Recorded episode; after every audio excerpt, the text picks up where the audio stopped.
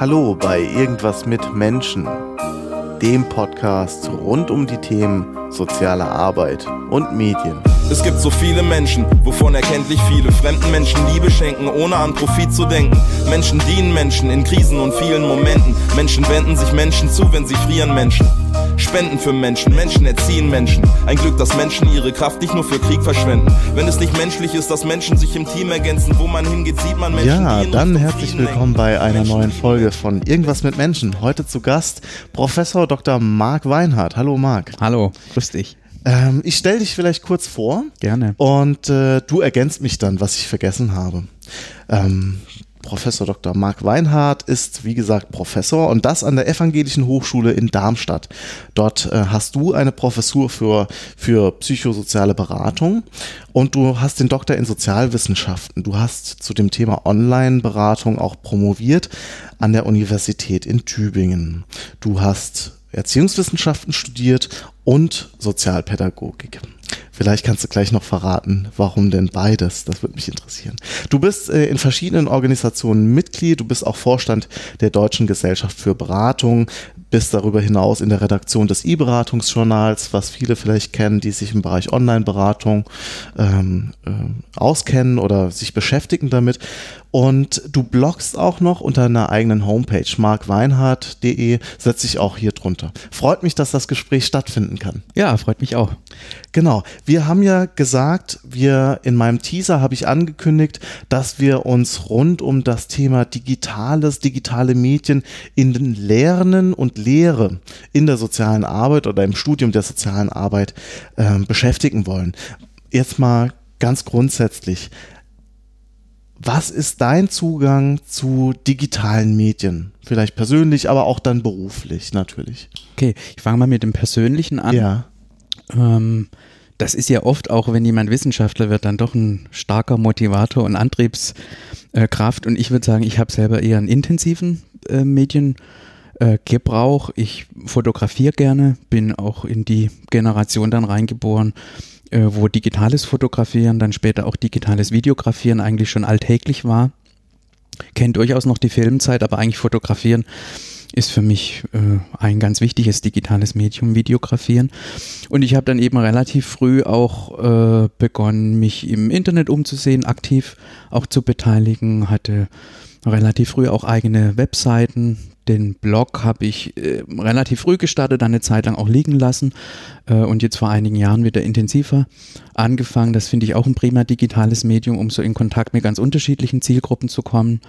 Ja, von daher würde ich sagen, das, was äh, ein starker Motivator ist, das auch in wissenschaftlichen Kontext reinzutragen, schon auch mein eigener eher intensiver Mediengebrauch, wo mich viel interessiert, wo ich auch immer an Neuerungen interessiert bin äh, bin, ähm, auch die sogenannten sozialen Medien, ja Facebook mhm. ähm, und Co., sozialen Netzwerke im Internet, finde ich was zunehmend wichtig. Es ist für mich alltäglich. Ich bemerke aber in meinem Beruf, ähm, Dringenberg, der Techniksoziologe, sagt, der sozialen Arbeit haftet manchmal so eine eingebaute Technologieferne oder Technologiefeindlichkeit, wenn man stark ausdrückt, vielleicht sogar ein. Das bemerke ich durchaus, dass das sehr mhm. unterschiedlich ist in diesem sehr weit gefassten heterogenen Arbeitsfeld soziale äh, Arbeit oder Sozialpädagogik, wie, wie da die Fachkräfte selber mit Medien umgehen, ob die eher aufgeschlossen, nicht aufgeschlossen sind. Und es läuft natürlich immer auch die Mediengenerationsfrage mit, ja. Also ich meine das äh, gar nicht bewerten, sondern erstmal, da gibt es große Unterschiede zwischen jemand, der jetzt vielleicht 60 plus ist und die letzten äh, Jahre auch noch äh, tätig ist, ja. bis dann vielleicht zum, zum Renteneintritt, bis ein neues Lebensalter beginnt und ob jemand eher jetzt sich als jüngere Fachkraft versteht. Mhm. Das ist jetzt eher auch so der persönliche Zugang mhm. zu dem Thema. Ähm, jetzt bist du auch Professor an der Hochschule für soziale Arbeit. Dort mhm. wird soziale Arbeit ähm, gelehrt auch jetzt hast du die Professur für psychosoziale Beratung und mhm. generell haftet ja, du hast es gesagt, der sozialen Arbeit an, wir machen irgendwas mit Menschen. Da sind Medien spielen da ja eigentlich nicht so eine wirkliche Rolle, könnte man meinen, sowohl von außen, aber auch beobachte ich zumindest bei meinen Lehraufträgen auch unter der Studierendenschaft wird es oft so aufgefasst, was haben denn Medien da äh, zu suchen. Was ist dein professioneller Zugang zum Thema Digitalisierung, digitale Medien in Lernen und Lehre? Okay, also da finde ich zwei Sachen für mich wichtig. Zum einen haben wir ja ganz alltägliche Medien schon. Ähm, ähm, es gibt äh, Lehrvideos, es gibt Webseiten, es gibt an den meisten Hochschulen mittlerweile etablierte Lernplattformen, wo man ähm, PDFs, äh, PowerPoint-Präsentationen hoch und runterladen kann. Es gibt äh, diese ganzen interaktiven Formen, wo man Chats und, und Gruppenforen austausche, auch in, in Seminare relativ ein, alltäglich einbauen könnte. Aber ich sage das deshalb ein bisschen mit der Betonung auf könnte. Man findet es sehr unterschiedlich ausgeprägt. Und das ist erstmal eine Idee, dass ich finde, diese alltäglichen Medien, die schon da sind, da sollte man kompetent in der Nutzung werden. Das hat einen ganz allgemeinen Professionalisierungsanspruch. Wer heutzutage soziale Arbeit studiert oder Sozialpädagogik studiert, hat es nicht nur im Bereich der Jugendarbeit mit Menschen zu tun, die diese alltäglichen Medien auch intensiv nutzen. Und da gibt es ja ganz viele und auch schnelle und oft auch falsche, äh, negative oder auch positive, übertriebene, stark emotional äh, gefärbte Bewertungen, ob das Internet jetzt prinzipiell eine schlechte oder eine gute Sache ist, ob das gut ist, wenn sich Jugendliche viel oder wenig auf Facebook, Snapchat und Co. vernetzen. Und ich finde, das muss ein Studium insofern aufgreifen, dass diese alltäglichen Medien auch alltäglich in der Lehre genutzt werden, im Sinne von so einer ganz basalen Gewöhnung ja. und Habitualisierung. Ja. Und da sehe ich äh, durchaus noch Aufgaben und ich kenne äh, auch die Reaktion, die du jetzt ein bisschen beschrieben hast, auch auf Seiten der Studierenden sehr unterschiedlich. Es gibt welche, die freuen sich total, wenn man anfängt, äh, Lehrvideos zu machen, das bisschen interaktiv auch einzubinden, äh, eine E-Learning-Plattform nicht nur als elektronischen Ersatz für einen Handapparat versteht, wo PDFs drauf sind, sondern das irgendwie auch interaktiv gestaltet. Und dann gibt es den anderen Teil und ich könnte jetzt gar nicht sagen, ob wie der mengenmäßig sich ja. verhält, aber es gibt ähm, auch eher diesen sehr medienkonservativen Zugriff, wo man dann schon hört, wir wollen doch eigentlich mit Menschen im co-präsenten Gespräch was machen, in persönlichen Begegnungen, was sollen wir uns da mit diesen Medien äh, befassen. Die sehen wir vielleicht eher, wenn man stark äh, ausdrückt, auch ein äh, bisschen als übel an oder als äh, eine Sache, äh, warum Leute sich zum Beispiel zurückziehen äh, auf Adressatenseite und vielleicht bestimmte Schwierigkeiten in ihrer Lebensführung dann noch vermehrt haben. Und das teile ich zum Beispiel nicht. Also ja. eine, so eine eher einseitig medienkritische mhm. ähm, Einschätzung. Das muss man genau angucken. Also ein großes Ziel, Nutzung von alltäglichen Medien, um da einfach auch selber kompetent zu werden im Lehr- und Studienalltag. Ja. Auf Studierenden- und Lehrendenseite. Ja, ich glaube, das ist ein wichtiger Zusatz. Ja. Weil es gibt ja auch Professorinnen und Professoren, die sind jetzt schon etwas länger in der Professur und die Entwicklung haben sie zwar mitbekommen, aber dieses eigene damit Auseinandersetzung, äh, das eigene damit Auseinandersetzen, hat man manchmal den Eindruck, ist nicht so wirklich geglückt, wenn man zum Beispiel dann PowerPoint-Präsentationen sieht, die schon einfach, ja, überladen sind, sehr textlastig und schon da klappt es nicht. Und ähm, ja, dann hat man den Eindruck, wenn man dann berichtet als Studierender von irgendwie WhatsApp-Gruppen, von, dann kommen die schon gar nicht mehr mit, so gefühlt, ja. Also das finde ich einen wichtigen Hinweis. Du bist ja, hast die Professur für psychosoziale Beratung. Könnte man auch sagen direkt, ja, Moment mal, aber wo spielen da jetzt die Medien eine Rolle? Mhm. Kannst du da ein bisschen zu ausführen? Ja, ähm, ich hatte jetzt im vorherigen Punkt ja was zu diesem allgemeinen Mediengebrauch, ja. wo ich sage, das muss sich irgendwie im guten Sinne veralltäglichen. Und jetzt kann man ja sagen, in der sozialen Arbeit kann man nochmal sehr spezifisch Medien einsetzen. Ich werde viel in unserem Gespräch jetzt über Beratung sagen. Das ist ja. ein äh, ganz stark äh, von mir bearbeiteter Forschungsschwerpunkt, nicht nur. Und äh, da ist zum Beispiel die Mediennutzung in puncto Video, also alles, was mit Video Learning zu tun hat, auf eine sehr spezifische Art und Weise extrem produktiv. Das mhm. weiß man auch aus der Forschung. Ähm, wenn man ähm, sich das mal vorstellt, wie funktioniert eigentlich so eine sozialpädagogische Professionalisierung, dann braucht man zum einen viel Wissen. Mhm. Ähm, man muss aber auch äh, Übungsformen praktizieren, deshalb gibt es relativ viele Praktika, deshalb ist das mit der staatlichen Anerkennung immer noch auch an dieses Anerkennungsjahr, wo man ja praktiziert, gebunden. Und man muss das, was man weiß und was man in der Übung und im Praktizieren getan hat, reflektieren. Ja? Und das weiß man zum Beispiel aus der Expertiseforschung. Das sind diese drei wichtigen Lehr-Lernhandlungsformen. Also Wissenserwerb, Praktizieren und Üben und hinterher reflektieren, mhm. ähm, damit man professionell wird. Und da spielen die Medien vor allem in den Handlungswissenschaften enorme Vorteile aus, die bisher noch gar nicht genutzt sind. Mhm. Ich mache mal ein konkretes Beispiel. Ja, was ich mitentwickelt habe, äh, also ein Forschungsgegenstand von mir ist Beratung und vor allem auch, wie können angehende Fachkräfte zu guten Beraterinnen werden. Ja? Also mhm. wie funktioniert Professionalisierung in der sozialen Arbeit auf Seiten der Fachkräfte? Und was ich relativ früh schon angefangen habe, vor über zehn Jahren, ist äh, mit Beratungslaboren zu experimentieren, in denen äh, Studierende auch in frühen studienbiografischen Phasen vom ersten Semester an relativ konkrete Beratungserfahrungen machen können. Eben weil man weiß, dieser Wissenserwerb, dieses Üben, dieses Reflektieren sollte eben idealerweise schon ganz früh anfangen. Ja. Nun kann man Erst- und Zweitsemester nicht echte Beratungsgespräche mit Klienten führen lassen. Deshalb haben wir in diesem Beratungslabor äh, die Idee entwickelt, das mit ausgebildeten, trainierten Simulationsklienten zu machen. Dieses Bera Lab habe ich jetzt auch mit nach Darmstadt gebracht. Das heißt, bei uns kann man vom ersten Semester der sozialen Arbeit an ähm, wenn man das will, äh, in so einem intensiven Lehr-Lernarrangement Übungsgespräche mit diesen Schauspielerinnen führen, in Ja. einer sehr realitätsangenäherten Umgebung. Und die, die Hauptidee daran ist, diese Gespräche werden videografiert. Es entsteht also ein Lehr-Lernvideo mit der eigenen Übungsphase. Ja. Und wenn man dann spezifische Lehrveranstaltungen macht, äh, wo man dieses Videomaterial nochmal interaktiv aufgreift, für selbstgesteuerte Lernen, dass man sagt, es gibt Kriterien, was gute Beratung ausmacht. Dann sieht man, kann man hier eine konkrete Verzahnung von äh, Theorie, Wissenserwerb und Übung und Reflexion herstellen, indem man sagt, jetzt lesen wir nochmal einen Fachtext. Ja. Wir gucken uns mal an, was sind eigentlich Beurteilungskriterien, woran man gute Beratung erkennt. Und jetzt lässt man äh, jemand, der Beratung lernt, sein eigenes Video interaktiv nochmal angucken. Man kann Ja. vor- und zurückspielen, man kann eine Mehrfachbeobachtung machen, das ganz oft unter verschiedenen Blickwinkeln angucken. Man kann es in einer kleinen geschützten Gruppe angucken. Bei uns gehört so eine sehr spezifische Video-Lehr-Lernsupervision zu diesem Ja. Vera Lab. Und man kann das hinterher in die dann eher schon wieder traditionellen Lehrformate überführen, indem man sagt, okay, ein Kompetenzentwicklungsbericht kann man entlang von Theorie und Wissensbeständen schreiben. Man kann äh, die klassische Reflexion machen, dass man sagt, ich setze mich nochmal an den Schreibtisch und überlege, was habe ich da gemacht.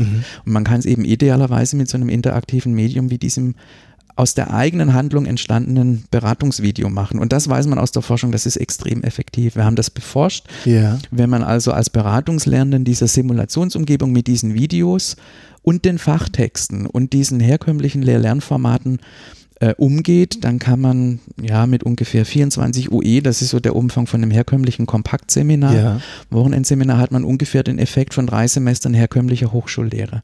Okay. Und das ist natürlich, finde ich, da sieht man einen ganz großen Vorteil von so einem Ja. Medieneinsatz. Und das meine ich mit diesem sehr spezifischen. Ja, also in den Handlungswissenschaften finde ich sämtliche Formate, die mit Video zu tun haben. Sei es, ob es das eigene Handeln ist, ob man sich fremdes Handeln anguckt. Ja. Das fehlt ja oft.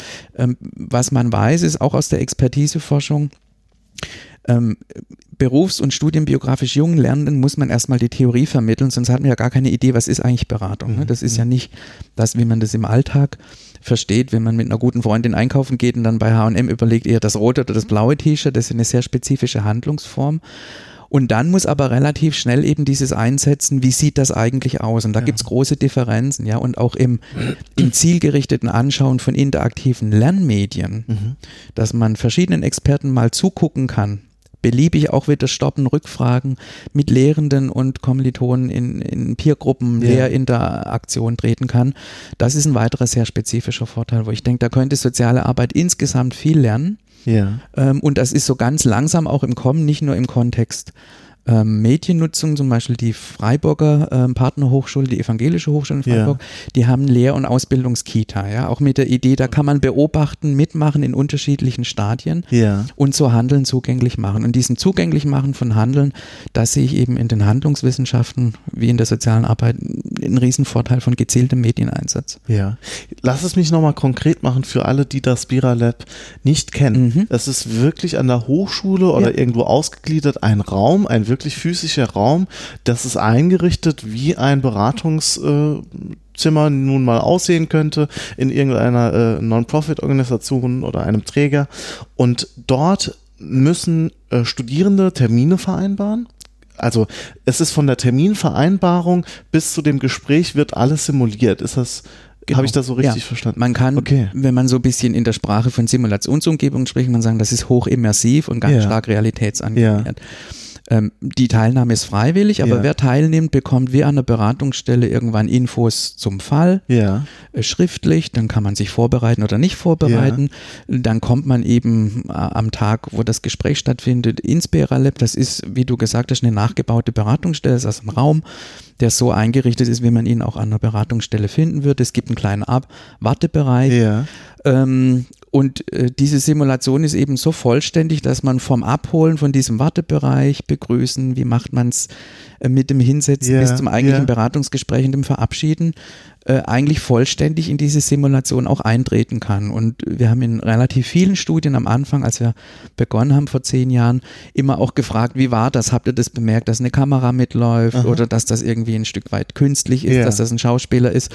Und da ist die ganz einhellige Rückmeldung, das bemerkt man nicht mehr nach Man einigen. Sekunden. Man genau. ist drin. Ja. Aha.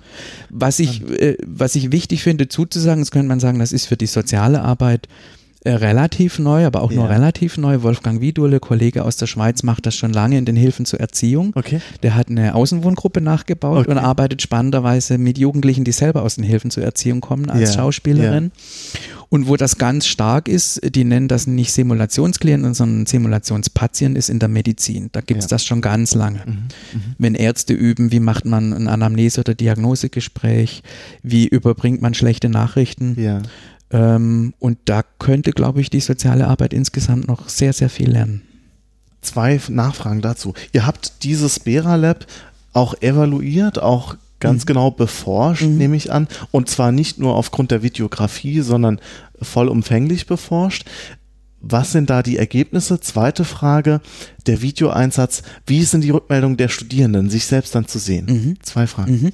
Ähm, also ich habe schon ein bisschen was zu den Effekten gesagt. Ja. Da kann man sagen, wenn man also an zwei Bera-Lab-Gesprächen teilnimmt, äh, so ein Theorieseminar dazwischen noch hat, das ist immer wichtig. Also dieses Lernen in Simulation ersetzt überhaupt nicht Ja. die Theoriearbeit. Mhm. Das ist so manchmal ein bisschen Vorurteil, dass man sagt, jetzt wird nur noch geübt und nicht mehr studiert. Ja. Da haben wir eher den Gegen, äh, das Gegenteil bemerkt. Je mehr man sozusagen in dieses Üben reingeht, desto stärker ist das Interesse an Theorie. Mhm. Ja? Wer bemerkt hat, dass das Beratungsgespräch von der ersten Sekunde irgendwie schiefgelaufen ist, weil schon mit der Begrüßung nicht geklappt hat, der liest hinterher Pierre Bourdieus feine Unterschiede nochmal ganz anders. Wie ist das mit der habituellen Orientierung, wenn ich auf jemand Fremdes treffe? Und da kann man sagen, wenn man an diesem Gesamtpaket aus Üben, Theoriearbeit und Reflexion mitmacht, eben in diesem Rahmen von ungefähr der einem Kompaktseminar entspricht, dann ist der Effekt so, dass man sagen kann, bezogen auf das Beraten können, Ja. Methodenkompetenz sind das ungefähr drei Semester herkömmliche Hochschullehre. Mhm. Also eher ein positiver Ja, Effekt. ja. Ich sage immer einschränkend dazu, das Ziel meiner Arbeitsgruppe ist gar nicht so ein falsches Effizienzdenken. Ja? Mhm. Also ich finde eher, wir müssen wieder längere Studiengänge einführen. Also deshalb nicht falsch verstehen, wenn ich hier jetzt von, von Wirkungen spreche, Ja. die höher sind, wie man sie vielleicht sogar auch äh, erst erwartet. Ähm, für mich ist eher wichtig, wie produktiv eben so ein Medieneinsatz ist. Ja. Mhm. Also das, äh, da haben wir relativ genaue Daten, die kann man auch nochmal auf der Webseite nachlesen, wen das interessiert.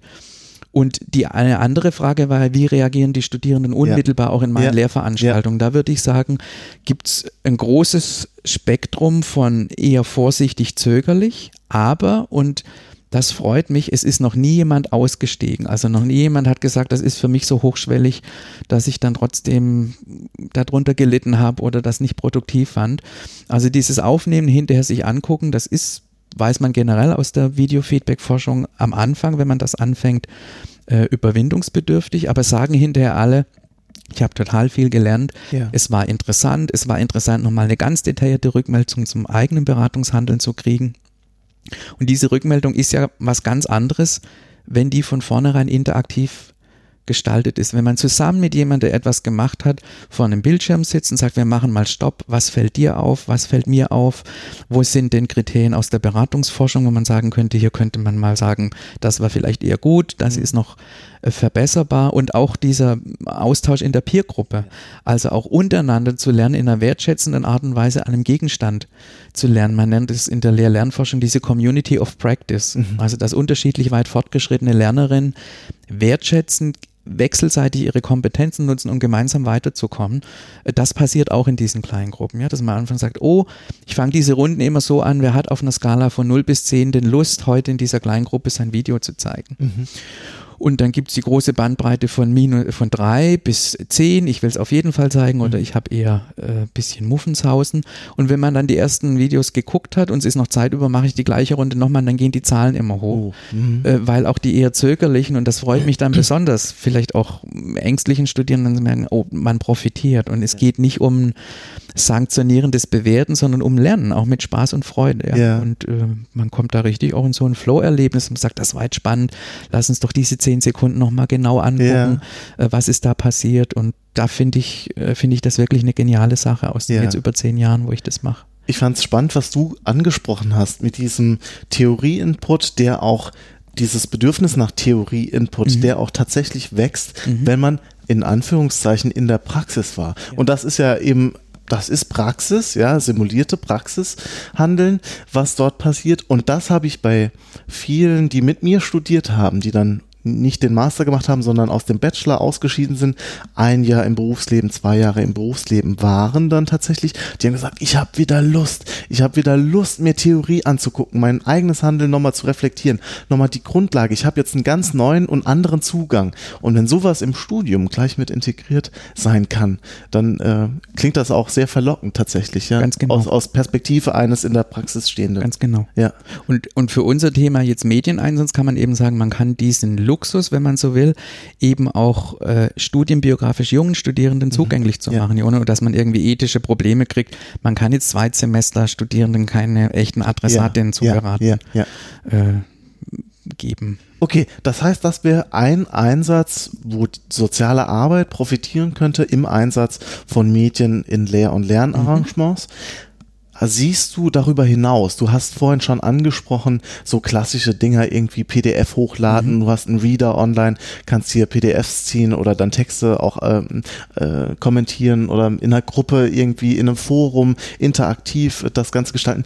Das, jetzt liegt das bei mir ein bisschen zurück. Ich habe den Eindruck, vor fünf Jahren war das alles noch nicht wirklich ausgereift.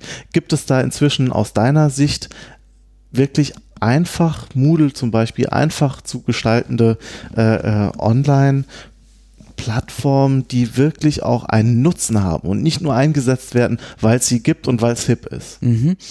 Ähm, ich komme nochmal zurück auf deine Eingangsfrage, wo du gefragt hast, was ist eigentlich die, die erstmal persönliche Motivation? Ja. Und das halte ich für eine zufriedenstellende Beantwortung deiner Frage für ganz wichtig alle Hochschulen, ich kenne keine Hochschule, die nicht relativ großzügig mittlerweile E-Learning-Infrastruktur, du hattest Moodle schon genannt, es gibt andere Lernplattformen, äh, auch die sind Freeware, also man kann auch sagen, es sind jetzt keine Kostengründe, außer die Unterhaltskosten der jeweiligen IT-Abteilung, die aber überschaubar sind.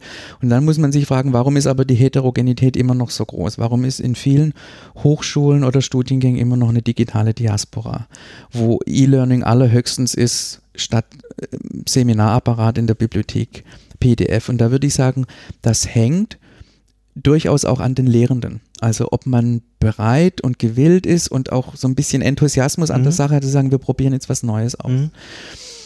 Äh, eine Anekdote, die aber, finde ich, äh, das ganz gut illustriert. Ich hatte vor, vor zwei Jahren, hatten wir meinen ähm, Kollegen im Studiengang, im Masterstudiengang Psychosoziale Beratung in Ruhestand verabschiedet. Und äh, ganz am Ende im letzten Seminar hat irgendwas terminlich nicht geklappt, ich glaube, weil ein Bahnstreik war. Und wir haben ja Studierende, die von sehr weit herkommen, das war klar, da fällt ein wichtiges Seminar aus. Und wir haben dann relativ schnell, und er hat dann gesagt, Mensch, du machst doch viel mit Medien, ähm, ich gehe bald in Ruhestand, für mich ist das eher ein bisschen neu, aber ich hätte noch mal Lust, mich auszuprobieren. Da haben wir relativ schnell eigentlich ein einfaches Seminarkonzept geschnitzt. Wie man praktisch diese Lehrmaterialien im Vorgang zugänglich machen kann. Und der Kern war praktisch ein Chat und ein Forenaustausch über Leitfragen, die er stellenweise live ja. und stellenweise zeitversetzt moderiert hat. Dieses Seminar war für ihn, für die Studierenden ein Riesenerfolg. Ja. Und was ich sagen will, wir haben keine einzige neue Software beantragen müssen. Das gab es alles schon in Moodle. Viele Lehrende wissen gar nicht, wenn man auf diese ähm, Bestandteile klickt, die man einfügen kann, was es da alles gibt, dass man Quizze, interaktive Wissenstests, dass man Chat einbauen kann, dass man Foren einbauen kann mit sehr unterschiedlich administrierten Rechten, mhm. wie leicht es eigentlich ist, auch Materialien zur Verfügung zu stellen, die auch interaktiv zu machen, also diese Quizze, wo man ja. Rückmeldungen geben kann, so als Zwischenschritt ähm, äh, vor, vor eigentlichen Prüfungen dann Ja. zur Lernstandskontrolle. Das ist alles schon eingebaut. Und dann ist ja die Frage, wenn es das eigentlich schon gibt, warum wird so wenig genutzt? Und da würde ich sagen, äh, das ist auch äh, der Job von uns Lehrenden, die Digitalisierung der Hochschule. Gibt es immer wieder große Programme, auch vom BMBF, Ja. ähm, die mit hohen finanziellen Summen auch gefördert werden. Aber ich finde, was in der Praxis ankommt, ist stellenweise noch sehr rudimentär und sehr ungleich verteilt. Es gibt einige Hochschulen, die extrem viel machen, Ja. oft auch Fernhochschulen. Äh. Ja. Und es gibt Hochschulen, wo ich denke, ja, das ist eher noch eine digitale Wüste. Ja. Ähm, weil, glaube ich, auch Professorinnen und Professoren selbst geschult werden müssen im Umgang.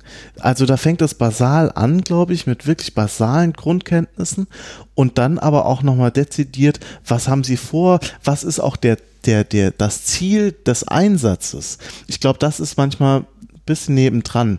Also wenn wir eben nur den Ersatz der Bibliothek haben, indem wir einen Online-Reader haben, eben genau sowas. Das heißt, da muss auch die Bereitschaft da sein, okay, ich setze mich wieder auf die Lehrbank und oder eigne mir selbst Wissen an mit Videos oder sonst irgendwas. Genau. Das ist, glaube ich, ein wichtiger Punkt auch. ja. Und wenn man da auf die Erfahrungen jetzt auch ersten wissenschaftlichen Ergebnisse schon hört, Jürgen Hanke oder Christian Spanagel zum Beispiel, die ja auch so diese Geschichte mit dem Inverted oder Flipped Classroom äh, und generell der Digitalisierung extrem vorantreiben, dann ist deren Fazit äh, als ähm, Hauptprotagonisten dieser mm, ja, Digitalisierungsbewegung von Hochschullehre schon auch, es gibt schon viel, es wird noch zu wenig genützt und die Widerstände sind eben stellenweise enorm. Und ähm, das kann man sich zum einen mit dem Mediengenerationenwechsel erklären, ja. Wer in zwei, drei Jahren als Professor in Ruhestand geht, hat vielleicht auch keine Lust mehr.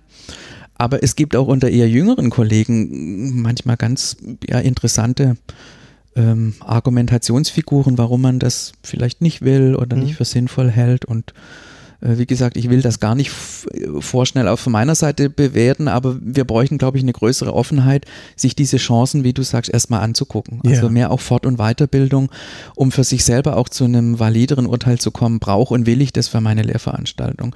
Und da ist mein Fazit äh, für die soziale Arbeit, glaube ich, äh, sind da ganz viele Chancen bisher noch wirklich ungenutzt. Darauf würde ich gern zu sprechen kommen, nämlich wo du die wesentlichen Bereiche siehst. Wir haben jetzt Videografie in einem Lab gehabt, wir haben Moodle-Einsatz gehabt. Wo siehst du aber noch Bereiche, blinde Flecken oder Chancenpotenziale versteckt im Bereich des Einsatzes von digitalen Lernumgebungen oder sonst digitalen Medien in der sozialen Arbeit, im Studium der sozialen Arbeit? Mhm. Ich sehe einen, einen großen Bereich, was äh, so die Vernetzung von Studierendengruppen und das Auflösen von dieser herkömmlichen Struktur man macht. Also eine Lehrveranstaltung hat praktisch so einen Wochen- oder 14-Tages-Rhythmus und man trifft sich und zwischendrin passiert allerhöchstens am heimischen Schreibtisch alleine so ein Lesen. Ähm, und das finde ich wichtig in, in der Online-Beratung. Neulich war ja Stefan Kühne da, ist ja so der große Trend, dass man sagt, man muss wegkommen von diesen sehr punktuellen Kontakten und eher diese Stream-Metapher, also das Leben als Stream. Ja, ist, Ja. Man, jeder ist relativ nah durch auch digitale Medien durch Raum und Zeit hinweg verbunden. Also äh, Seminarveranstaltungen zu ergänzen mit interaktiven Austauschformen. Und zwar nicht als Besonderheit, sondern das immer mitlaufen zu lassen, wenn Fragen sind.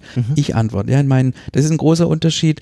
Ich habe das in Tübingen immer so gemacht und ähm, hier in Darmstadt war es am Anfang an der EHD für die Studierenden ungewohnt, dass ich sage, mein Seminar hört nicht auf, äh, wenn die Zeit um ist und wir sehen es erst nächste Woche. Wir Ja. haben Moodle-Forum, wenn Sie eine Frage haben zu einer Textarbeit oder aus Ihrer Arbeitsgruppe, dann stellen Sie die doch ins Forum. Ja, und dann hat man auch wieder diesen Effekt. Also das meine ich auch wieder mit diesem Alltäglichen, das noch mehr nutzen. Ähm, Und das ist ja eher auch die Denkstruktur von äh, Studierenden, wo ich finde, die sind jetzt grundlegend, das sind die Digital Natives, Mhm. Äh, die haben zu jedem Seminar eine WhatsApp-Gruppe, die sind auf Facebook vernetzt. Das muss man alles sehen, das hat auch Datenschutzfragen. Aber ähm, da würde ich zum Beispiel sagen, diese interaktive Vernetzung, um, um Raum, Zeitstrukturen aufzuweichen und eher praktisch so ein Seminar auch organischer über ein Semester zu gestalten, das glaube ich ist eher die Denkweise von Studierenden, wo auch ein Studium noch mehr äh, ran, rangehen Ja. muss. Dann finde ich diesen ganzen Bereich auch interaktive Lehr-Lernmedien, dass man zum Beispiel sagt, es gibt nicht nur eine Klausur, sondern so wie das Jürgen Hanke in seinem äh, Inverted Classroom Mastery Model ganz toll auch beschrieben hat, zwischendrin zu beliebigen Zeiten zu absolvierende Lernstandsabfragen, ja, interaktive Quizze und Rückmeldungen, wo man sagen kann, wie viel habe ich eigentlich von der von der zentralen Theorien in meinem mhm. Theorieseminar wirklich schon begriffen, wie viele Sachfragen kann ich da beantworten. Ja. Äh, wie kann ich dann mit diesem ersten Feedback nochmal mit meinen Peers in Kontakt kommen. Ja. Das finde ich also ganz wichtig. Also interaktive Lehr-Lernmedien noch selber auch zu produzieren. Also ja. man sagte zum Beispiel Web 2.0, Everyone's a Producer, das sehe ich sehr wenig. Mhm. Ähm, und wie leicht kann man eigentlich mit jedem Smartphone mittlerweile auch äh, Videos in einer akzeptablen Qualität machen? Wie viel Wissen haben wir auf Seiten der Professoren? Und Professoren und wie wenige getrauen sich einfach mal zu sagen, ich mache mal was Interaktives, mache ein kurzes Lehrvideo, ich mache vielleicht sogar ein Inverted Classroom in meinem äh, Seminar. Das heißt, ja. ich bereite die Inhalte daheim vor, stelle die online, man kann die angucken und man nutzt die wertvolle Präsenzzeit im Seminar dann wirklich zum fachlichen Austausch. Das ist ja mhm. so diese Idee von Flipped und Inverted Classroom. Und äh, das sehe ich zum Beispiel als ganz konkrete Aufgaben, wo man weiß, das sind bewährte Modelle, die funktionieren, die müsste man in die soziale Arbeit mehr einbringen. Und dann passiert paradoxerweise das, ähm, was du eingangs ja auch gesagt hast, dann macht man nämlich ganz viel wieder mit Menschen, weil ein Teil des Lehrens ja. und Lernens mit digitalen Medien produktiv ausgelagert ist, aus der ja sehr wertvollen Präsenzzeit. Wenn ich ein Seminar habe, habe ich 90 Minuten. Das ist fürs Lernen, für den Austausch, für ein wirklich gutes äh, Gespräch oft zu kurz. Mhm. Ja, wenn man dann nochmal Textarbeit in der Zeit macht. Ja. Mit dieser Flipped und Inverted Classroom Idee ist, man sagt, man macht gute Lehrvideos, gute digitale Materialien, die dienen zur Vorbereitung. Also das ist ja die Idee, das ja. umzudrehen. Dann nutzt man diese wertvolle Zeit wirklich zur Diskussion. Das führt ja auf so ein ganz uraltes, produktives Bildungsideal zurück, mhm. nämlich dass sich da dann ähm, Experten und angehende Experten auf einer schon vorhandenen Wissensbasis im Seminar gut unterhalten können und würde dann äh, wegführen eben auch von zu viel Verschulung. Ja, ja. das auch flexibilisieren. Stichwort äh, nochmal mehr äh, subjektorientiertes Lernen, weil das bedeutet ja automatisch, äh, jeder und jede kann in dem Tempo lernen, ähm, wie es äh, wichtig und richtig ist. Ja, du hast jetzt wahnsinnig viele Bereiche angesprochen. Mm. Mir sind verschiedene Gedanken dazu gekommen. Ähm, erstmal die Frage zu den Quizzes. Du hast es angesagt, interaktive äh, Quizze kann man anlegen. Ähm, meinst du nicht, dass auch wir bedienen uns an unterschiedlichen benachbarten Disziplinen auch, ganz klar. Aber meinst du, dass ähm, Gegenstandsbereich der sozialen Arbeit wirklich mit Multiple Choice abgefragt werden können? Nein, ähm, nicht vollständig und das trifft eigentlich für jede Sozial- und Handlungswissenschaft zu. Ähm, ich finde allerdings den Diskurs in der sozialen Arbeit um dieses Thema ja. an manchen Stellen merkwürdig. Okay. Denn äh, es ist äh, ein wissenschaftliches Studium wie die Medizin, wie die Juristerei, wie viele andere Handlungswissenschaften auch, wo man hinterher etwas können muss.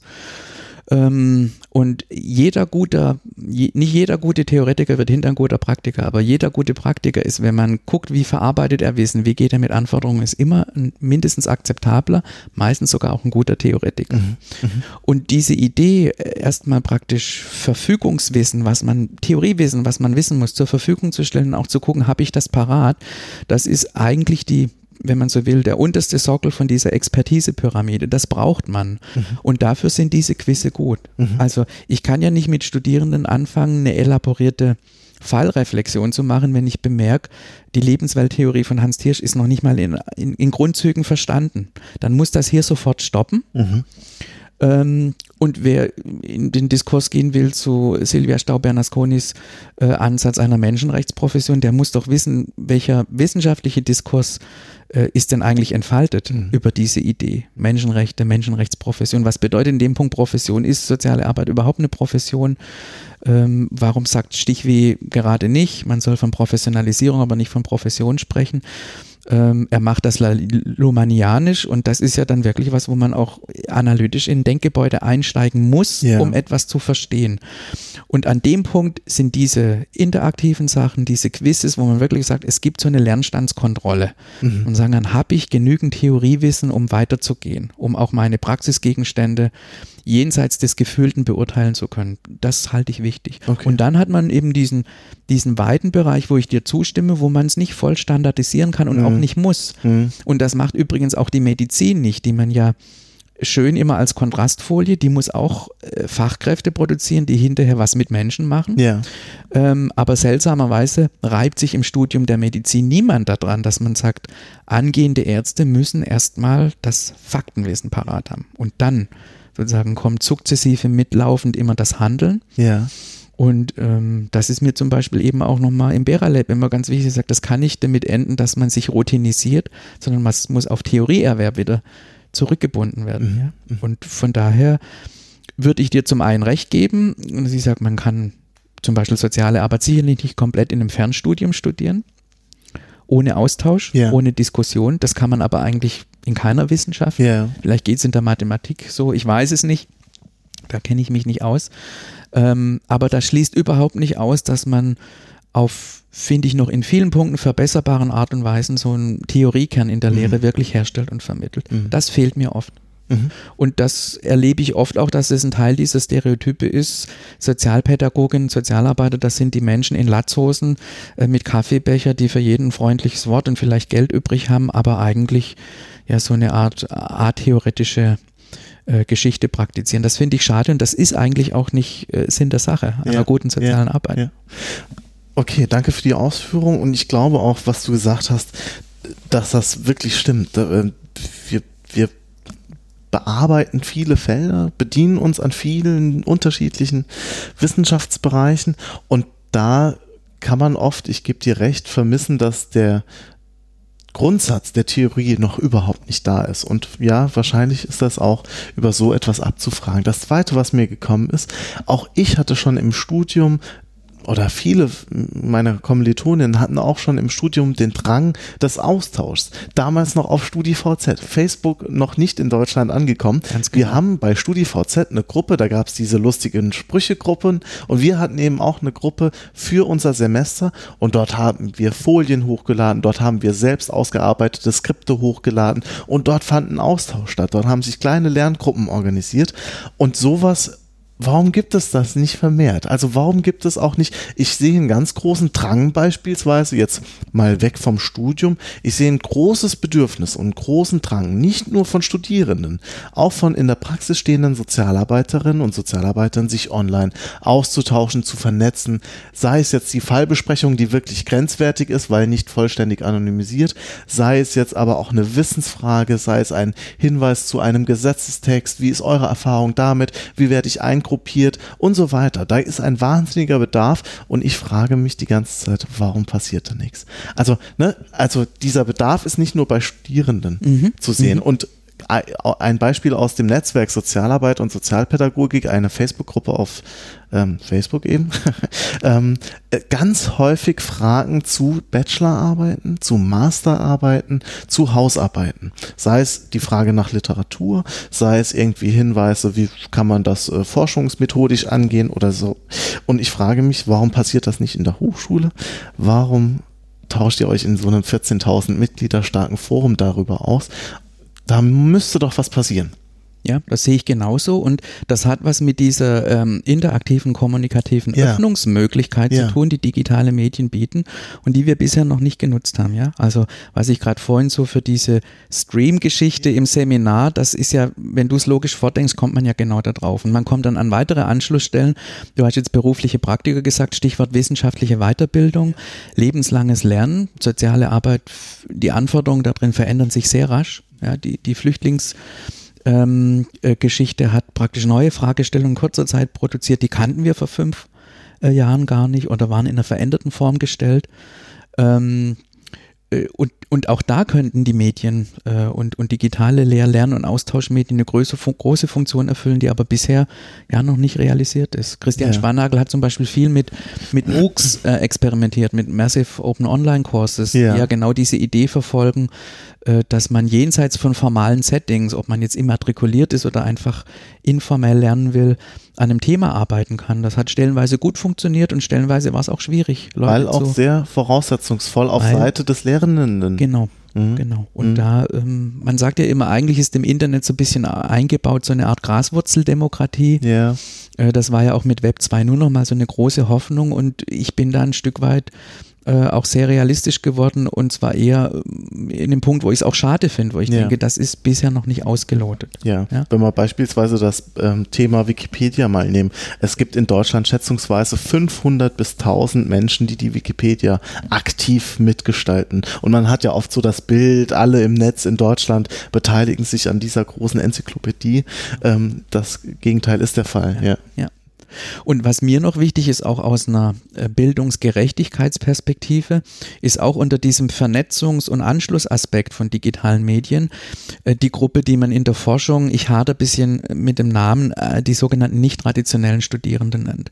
Das sind Studierende, die eben nicht auf diesen ganz geradlinig gedachten Wegen, Erststudium, Bachelor und dann macht man Master, äh, studieren, sondern eher ältere Berufstätige, die vielleicht äh, Care- und Sorgearbeit machen, die vielleicht mit einer beruflichen Qualifikation, nicht mit einem herkömmlichen Zugang an die Hochschule gefunden haben. Und da weiß man, die haben ganz prototypische Fragestellungen, manchmal auch Schwierigkeiten, um Probleme, um sich in diese, dieses akademische Lebensfeld einzusozialisieren.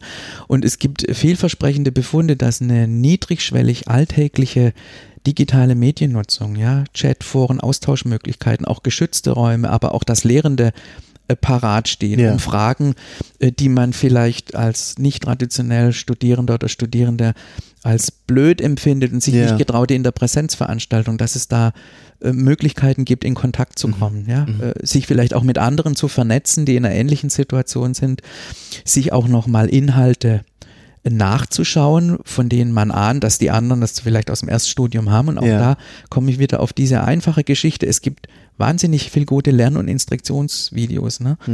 Ähm, auch zum Bereich soziale Arbeit. Es gibt gute Theorieerklärvideos, es gibt zu den Forschungsmethoden. Ich empfehle selber manche Tutorials Ja. zu Analyseprogrammen oder zu statistischen Verfahren.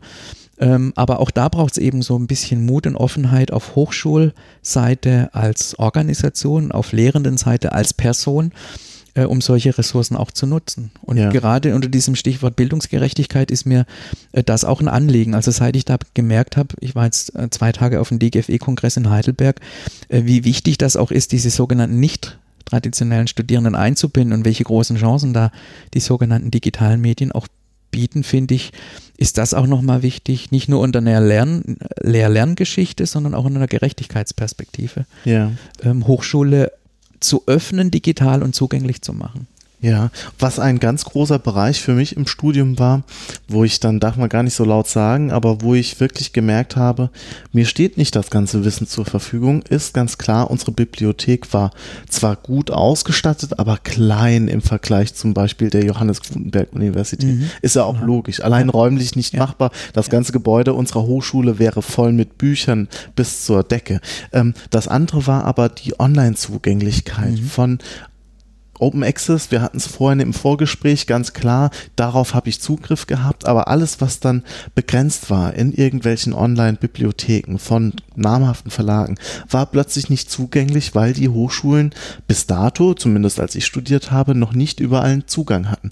An der Universität ist es ganz klar, wenn ich eingeschrieben bin, habe ich Zugang zu den meisten großen Bibliotheken und kann mir dort Bücher als PDF komplett herunterladen und habe so Zugang zu Wissen. Das ist für mich auch ein großes Thema, was das äh, von dir angesprochene Gerechtigkeit, Bildungsgerechtigkeit betrifft, ja. Genau, genau.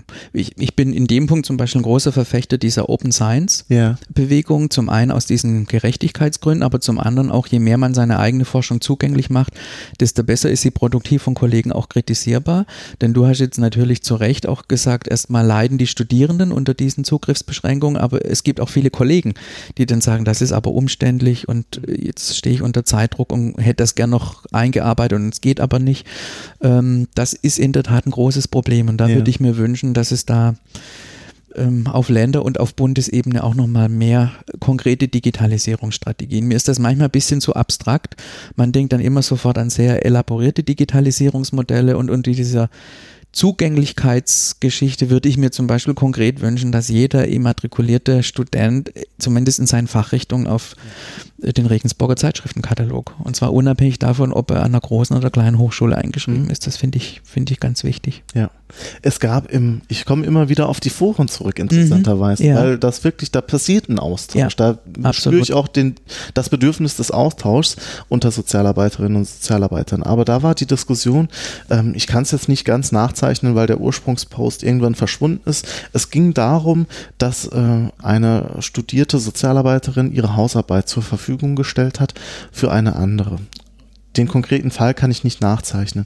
Es ging nur plötzlich darum, ist es okay, anderen Studierenden seine, seine Texte zur Verfügung zu stellen? Wo ich sage, meine Argumentationslinie war dann so, natürlich ist es okay, dass in der Hausarbeit meistens nur zusammengetragene Wissen, was schön verknüpft ist mit ein paar Floskeln, zur Verfügung zu stellen, um daran deutlich zu machen, wie kann sowas gehen. Wer es dann für ein Plagiat nutzt, ist selbst schuld und muss dann auch mit den entsprechenden Konsequenzen nutzen.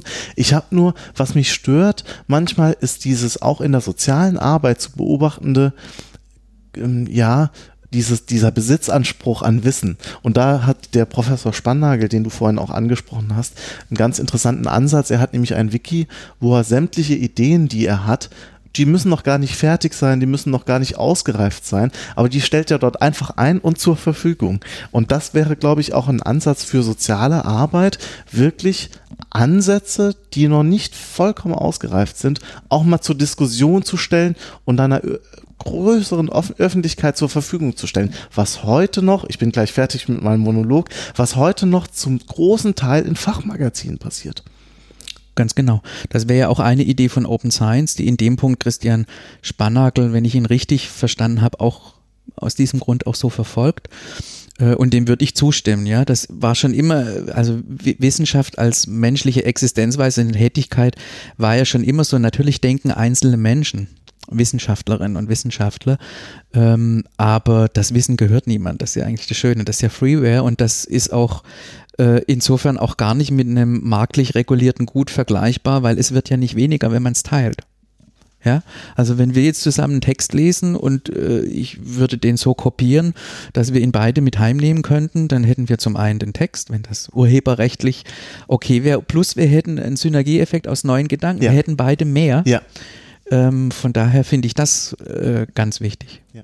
Wo ich auch nochmal denke, das wird, glaube ich, Horelmann sagte, die Generation Y wird ein Stück weit auch als heimliche, äh, die werden ein Stück weit als heimliche Revolutionäre die Welt auch verändern, äh, auch mit diesen neuen Ideen von Demokratisierung. Das würde ich mir zum Beispiel auch erhoffen, dass das eintritt im Umgang mit Wissen, dass man das teilen kann. Ja. Und dann wird es immer Nischen geben, wo man sagt, okay, wenn es in der Industrie tatsächlich um Patente und auch um Überleben von Unternehmen geht, aber so Wissen im sozialwissenschaftlichen Bereich, würde ich sagen, umso besser, je mehr da Bescheid drüber wissen. Ja. das führt mich auch wieder auf diese Theoriegeschichte zurück. Ja. Es würde vielleicht auch mehr Leute anstiften zu sagen, jetzt will ich es aber mal wirklich wissen.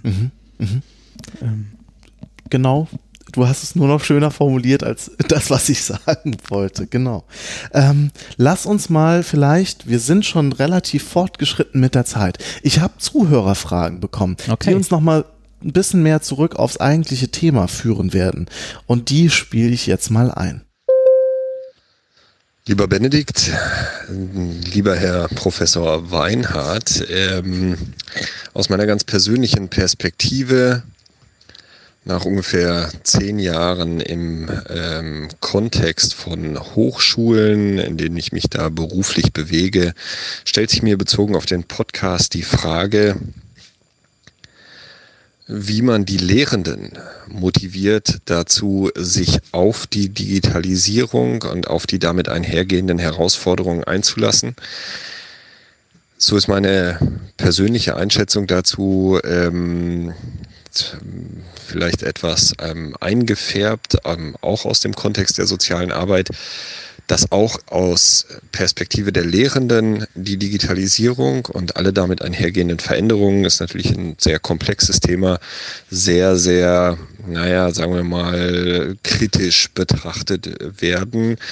Ähm, und da stellt sich mir schon die Frage, okay, wie kann man die Lehrenden dazu, ähm, sagen wir mal, motivieren, engagieren, sich diesen Möglichkeiten, enormen Möglichkeiten, die mit der digitalen Lehre, auch mit, ja, mit, sagen wir mal, übergreifend MOOCs oder wenn man es ein bisschen kleiner nimmt, E-Learning, Blended Learning einhergehen, ähm, wie kann man die Motivation der Lehrenden da erhöhen. Ich bin gespannt, freue mich auf den Podcast. Bis dahin. Ciao, ciao. Ja, das war Hendrik. Ja, das ist eine total äh, wichtige und spannende Frage. Die hatten wir auch schon angerissen Ja. und ich würde sagen, äh, Digitalisierung lernt man als Lehrender durch Digitalisierung. Also man muss es tun. Ja. Und ähm, ich mache manchmal auch für andere Hochschulen ein bisschen Entwicklungsarbeit, wenn es Fragen gibt, die in mein Fachgebiet äh, fallen, dass ich praktisch als Externer auch dazukomme und ein bisschen berate. Und da ist mein Fazit, äh, diese Digitalisierung auf Seiten der Lehrenden kann man nicht verordnen. Also wenn man anfängt, das nur praktisch als Top-Down-Prozess zu implementieren, sagen wir machen jetzt Fortbildung für alle, da muss man teilnehmen und ab jetzt muss man äh, 10% Online-Lehre machen und die und die Tools nutzen, das geht schief. Ähm, zum einen finde ich das auch er- erklärbar und finde vielleicht sogar richtig, dass es mit dieser per Ordre de Mufti verordneten Strategie schief geht, weil äh, Professorin, Professor zu sein, ist ein freier Beruf und äh, uns, unser Denken sollte nicht von oben ähm, praktisch reglementiert werden. Also Zwangsverordnungen halte ich für falsch. Ich halte die andere Strategie äh, für viel zielführender, nämlich gezielt die Leute in Hochschulen zu stützen, die Lust hätten.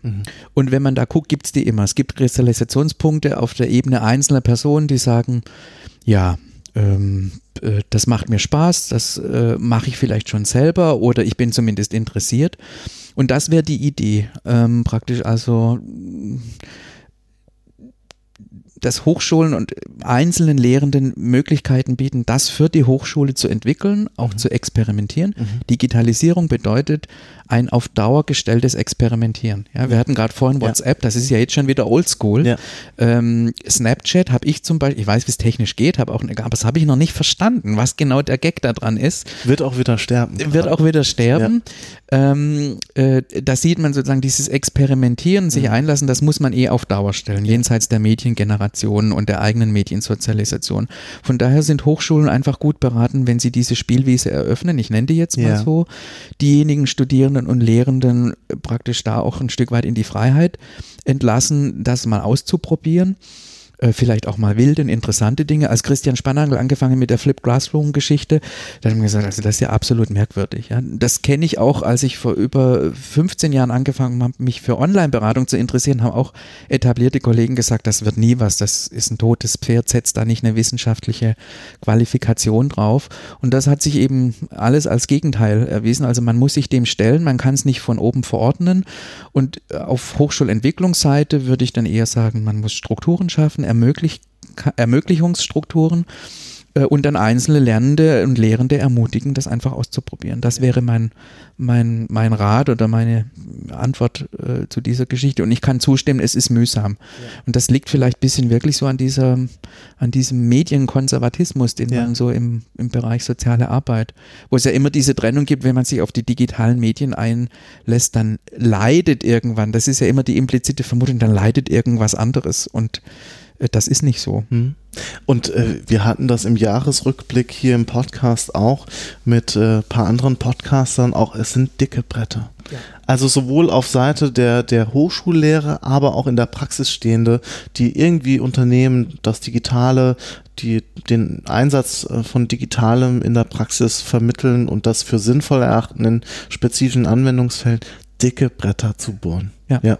Das ist so. Und weil du gesagt hast, die Ermöglichungsstrukturen zu schaffen, wir hatten es auch im Vorgespräch, das will ich nicht den Zuhörerinnen äh, äh, vorenthalten, diese Räume, und das kann wirklich ein physischer Raum auch tatsächlich sein, Muss es auch. dort kann ich mir auch sowas vorstellen, dass auch Studierende, die fit sind, die was machen wollen, die was reißen wollen, denen auch die Möglichkeit zu geben, solche Räume zur Verfügung zu stellen und dann aber auch als Ansprechpartner plötzlich für Lehrende zur Verfügung. Zeig mir mal, was du machst. Das ist dann nicht wieder der Jugendliche, sondern ein Studierender, aber diese, diese, diese Umkehr des Expertentums auch wirklich in einem Ort vollführen zu können. Das fände ich auch einen spannenden Aspekt, ja. Ganz genau. Und da finde ich das bis heute ein großes Paradox, dass an den meisten Hochschulstandorten der sozialen Arbeit doch Jugendarbeit, Jugendkulturarbeit, Jugendsozialarbeit ein Schwerpunkt ist.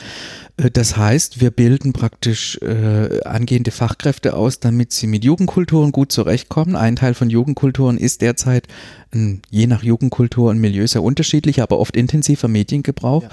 Und auf Seite der Bildung und Ausbildung äh, herrscht so eine merkwürdige Leerstelle, dass es wirklich erklärungsbedürftig ist. Mhm. Also das ähm, kann ich da nur unterstützen. Und ich würde auch nochmal das, was du gesagt hast, dieses Physische sehr unterstreichen.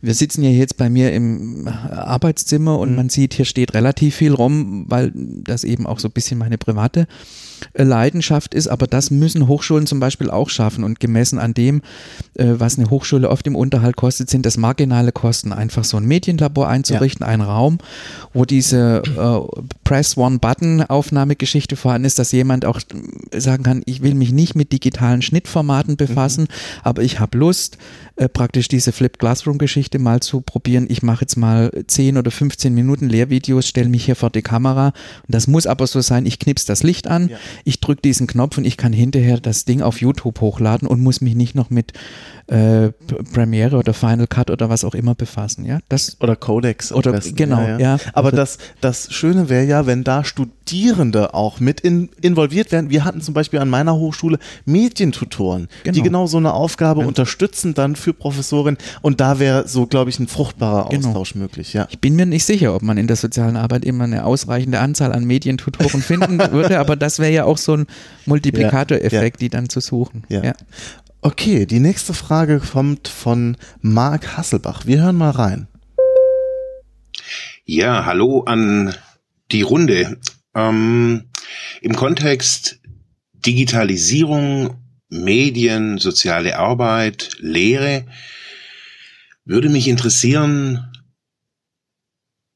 wie, wie damit umgegangen werden kann, dass dass es ja gar, also dass es nicht immer nur um die Technik geht und dass Digitalisierung was mit Technik zu tun hat, sondern wie sieht es mit den Lehrkonzepten aus, die ja zurzeit, so nehme ich das wahr, eher, es wird eher probiert, so das analoge Konzept ins Digitale zu kopieren. Das heißt, Strategien für digitale Lernkonzepte, für wie lehre ich überhaupt digital, nehme ich jetzt so in meinem Umfeld wahr, dass es so ein bisschen kommt, aber ganz rudimentär. Es sind mal irgendwie Wochenendveranstaltungen oder es ist mal so eine Mindset-Gruppe oder sowas oder im Endeffekt sage ich jetzt mal, sehe ich die Dringlichkeit des Handelns in Hochschulen noch nicht. Also ich erlebe das noch nicht wirklich so, dass, dass da was passiert. Ja, das als zentrale Frage. Ja, das war Marc. Ja, das ist auch eine total wichtige Frage und äh, da würde ich sagen, ist extrem viel noch Entwicklungspotenzial angedeutet. Äh, das hatten wir auch schon ein paar mhm. Mal ja, also eine E-Learning-Plattform einfach nur als File-Repositorium. Das mhm. wäre die Chancen nicht genutzt. Ähm, wenn man kompetenzorientiert denkt, könnte man ja zum Beispiel sagen, selber ein Präsentationsvideo zu erstellen mit seiner Peergruppe, das äh, räumlich und zeitlich überhaupt nicht an einem Seminarkontext hängt, dass man sogar sozusagen auch gar nicht in der Sitzung, sondern zwischen den Sitzungen ähm, äh, platziert, dass man selber sagt, warum eigentlich nicht in einer Theorieveranstaltung das so abschließen, dass man sagt, die Prüfung ist selber ein gutes Quiz zu erstellen für mhm. andere Lernende. Mhm. Ja, also Form und Inhalt bezogen auf Digitalisierung noch viel mehr aufeinander zu beziehen. Ja. Das höre ich in der Frage ganz stark und da würde ich auch sagen, das muss noch kommen. Mhm. Und das, man bleibt natürlich immer unter dem Potenzial, wenn man einfach nur sagt, ähm, die digitalen Medien sind sozusagen ein bisschen ein funktionalerer Ersatz für das Analoge. Ja. Das ist schade. Ja. ja. Ähm, ja, warum nicht? Wir hatten es gerade vorhin äh, mit Wikipedia. Warum zum Beispiel nicht ähm, äh, auch solche Formate zu Gruppenprüfungen äh, erheben, dass man sagt, ja, am Ende von einem Theorievermittlungsseminar kann zum Beispiel so eine gemeinsam geschaffene Wissensbasis. Äh, und wenn man dieser Idee kompetenzorientierter und subjektorientierter äh, Lehre- und Lernprozessen auch folgt, wo man sagen kann, jeder und jede lernt vielleicht auch was Unterschiedliches, also arbeiten auch ja. im Team, ähm, wo man ja sagt, das ist eine Schlüsselkompetenz auch soziale Arbeit. Ich wundere mich immer, wie viel wirklich gru wenig Gruppenprüfungen es gibt, Ja. wenn man gleichzeitig sagt, das ist eine zentrale Ja. Kompetenz. Natürlich ist es schwierig mit der Bewertung dann oder schwieriger, Ja. aber nicht, auch da gibt es gute Methoden. Da würde ich sagen, da muss es hingehen. Mhm. Ja, also äh, Medien bedeutet für mich automatisch auch immer mehr und intensivierte Zusammenarbeit. Nicht immer und an allen Stellen, aber das Potenzial dazu. Und das finde ich auch wichtig, dass man da praktisch Lern- und Prüfungsformate findet, die auch diese Chancen aufgreifen.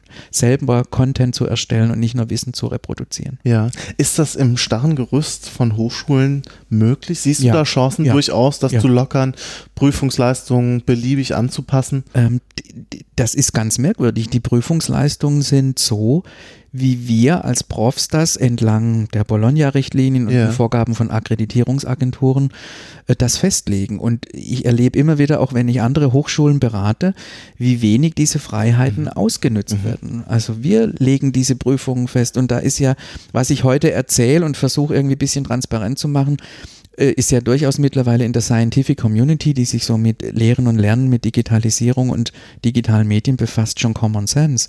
Also man könnte das relativ leicht überführen, aber man muss es eben wollen. Und das führt wieder zurück auf die Frage vor dieser Frage, gibt es sozusagen einen Nukleus an, an begeisterten ähm, Mediennutzerinnen pro Hochschule, die sagen, wir führen das jetzt ein, wir führen sozusagen äh, diese Formate auch konkret als Prüfungsformate ein. Da eine Frage an, dich als Prof. Mhm. Gibt es in der Scientific Community von Hochschullehrenden an angewandten Hochschulen für Sozialarbeitsstudierende, gibt es da einen Zusammenschluss? Ich denke, man kennt sich, man kennt viele Akteure, die affin sind, die auch da was voranbringen, aber gibt, findet da ein wirklicher Austausch statt? Kannst du da ein bisschen aus dem Nähkästchen plaudern? Ähm, mir ist kein strukturierter, über längere Zeit laufender Austausch bekannt. Es gibt immer wieder Einzelinitiativen, wenn man mit Lehrenden in Kontakt, die es eh schon gibt. Ja. Ähm, wenn man sich einklinken will, tut man derzeit gut dran, sich eher an dieser Lehrerprofessionalisierung, Lehrerprofessionalisierung sich festmachenden Bewegung teilzuhaben. Da gibt's äh, regelmäßig ähm, äh, Tagungen Mhm. dazu, wo man, glaube ich, viel äh, mitnehmen und lernen kann. Mhm. Ähm, also da gibt's auch durchlaufende Formate, stellenweise auch vom BMBF gefördert als Ja. Tagungsformate, wo man nicht nur, aber auch ganz stark so diese Inverted und Flipped Classroom Geschichten und da hängt viel auch Digitalisierung von äh, Hochschullehre so in diesem sozialwissenschaftlich größeren Bereich und Ja. da kann man derzeit, glaube ich, mit am meisten lernen. Hm. Vielleicht kannst du mir ein paar Links per E-Mail zukommen lassen, setze ich dann zukommen für die Zuhörerinnen und Zuhörer einfach in die Show Notes. Ja. Wir sind inzwischen bei einer Stunde Gesprächszeit angekommen. Marc. Oh weh. Vielleicht wagen wir noch einen Blick, einen ganz vorsichtigen Blick in die Glaskugel. Wo, konkret gefragt, wo siehst du die Reise hingehen? Ich weiß, es ist eine sehr schwierige Frage, aber wo, sagen wir mal, die nächsten fünf bis zehn Jahre? Kannst du da Entwicklungen, Tendenzen ablesen schon, wo die Reise hingeht, auch bezogen auf die soziale Arbeit? Hm, muss ich gucken, dass ich praktisch die Wünsche und die ersten Indikatoren für Entwicklung nicht zu sehr ähm, durcheinander äh, würfle. Ähm, ich fange vielleicht mit den Wünschen an. Ja. Ähm, also ich würde mir das für soziale Arbeit wünschen, zum einen vom, vom fachlichen her. Wir sind generell noch vom digitalen Mediendiskurs zu sehr abgekoppelt und wir brauchen das, weil sich unsere Adressaten in diesen Medien bewegen. Man kann nicht Sozialpädagogin, Sozialpädagoge sein, sich da nicht auskennen heutzutage. Ich sage es mal ganz auf den Ja, Punkt. ja.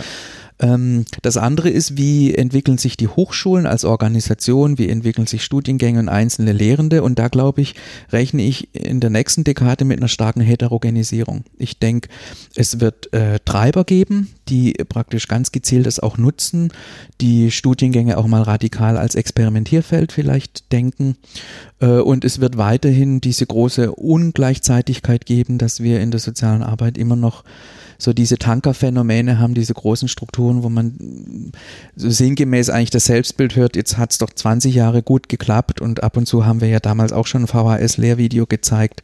Das machen wir jetzt halt auf YouTube und damit bleibt's. Äh, dabei bleibt's dann auch, das wird's auch geben. Mhm. Also ich rechne mit einer Ja. großen Heterogenisierung und Ungleichzeitigkeit von Prozessen, was das insgesamt vermutlich eher herausfordernd gestalten wird. Und was ich immer so erwähnt habe mit diesem Generationenwandel, das merke ich jetzt ja selber, dass die ganz jungen Kollegen, die ich auf Kongresse treffe, die jetzt so in ihre Karriere als wissenschaftliche Angestellte sich qualifizieren, die bringen jetzt schon wieder ganz andere Sachen mit. Also Ja. es ist für mich auch Ja. gut zu erleben, äh, wie schnell man sozusagen auch Gefahr läuft, zu sagen, also braucht man das? Ja. Ähm, und da finde ich aber schon, kann man praktisch so ein, für sich selber so ein Erkenntnismodus 2.0 auch schaffen, indem man sagt, Vorsicht, das genau ist immer Ja. die Falle. Ja. Man muss das sozusagen auf Dauer stellen. Ja. Und ähm, Facebook ist mittlerweile eher so eine Art äh, Senioren-Social-Community. Du hast einen, ich habe einen, aber ich kenne viele, zum Beispiel äh, jüngere Studierende, die so im ersten, zweiten sind, die sagen, nee, nee, das äh, Facebook ist out. Ja, total. Ähm, äh, auch für diese Prozesse praktisch offen zu sein. Also zum einen das, was ansteht, voranzubringen und zum anderen aber sagen, dieses interaktiv Digitale bedeutet, dass dieser ständige Fluss von Herausforderungen und Entwicklungen in diesem Feld hochdynamisch als Entwicklungsaufgabe erhalten bleiben wird. Das glaube ich. Das ist doch ein schönes Schlusswort. Also, wir bleiben gespannt, was die Zukunft bringt. Wir hören in fünf Jahren nochmal in unser Gespräch rein, Gerne. setzen uns dann vielleicht nochmal zusammen Ja, und gerne. gucken, wie es sich entwickelt hat. Ja, Marc, danke, dass ich hier bei dir zu Gast sein durfte. Danke, dass wir sprechen konnten, dass das so spontan geklappt hat. Es hat mir wahnsinnig viel Spaß gemacht und äh, vielleicht gerne bald mal wieder. Ja, kann ich nur zurückgeben. Mir hat es äh, auch total Spaß gemacht und ich bin gespannt, vielleicht auch, welche Reaktionen wir kriegen auf unser Gespräch. Genau, ihr seid wieder aufgerufen. Kommentiert diesen Podcast, teilt ihn, wenn es euch gefallen hat. Gebt uns auch gerne Privatrückmeldungen, sei es per E-Mail, sei es per Facebook, sei es ähm, ja mir auch gerne bei WhatsApp.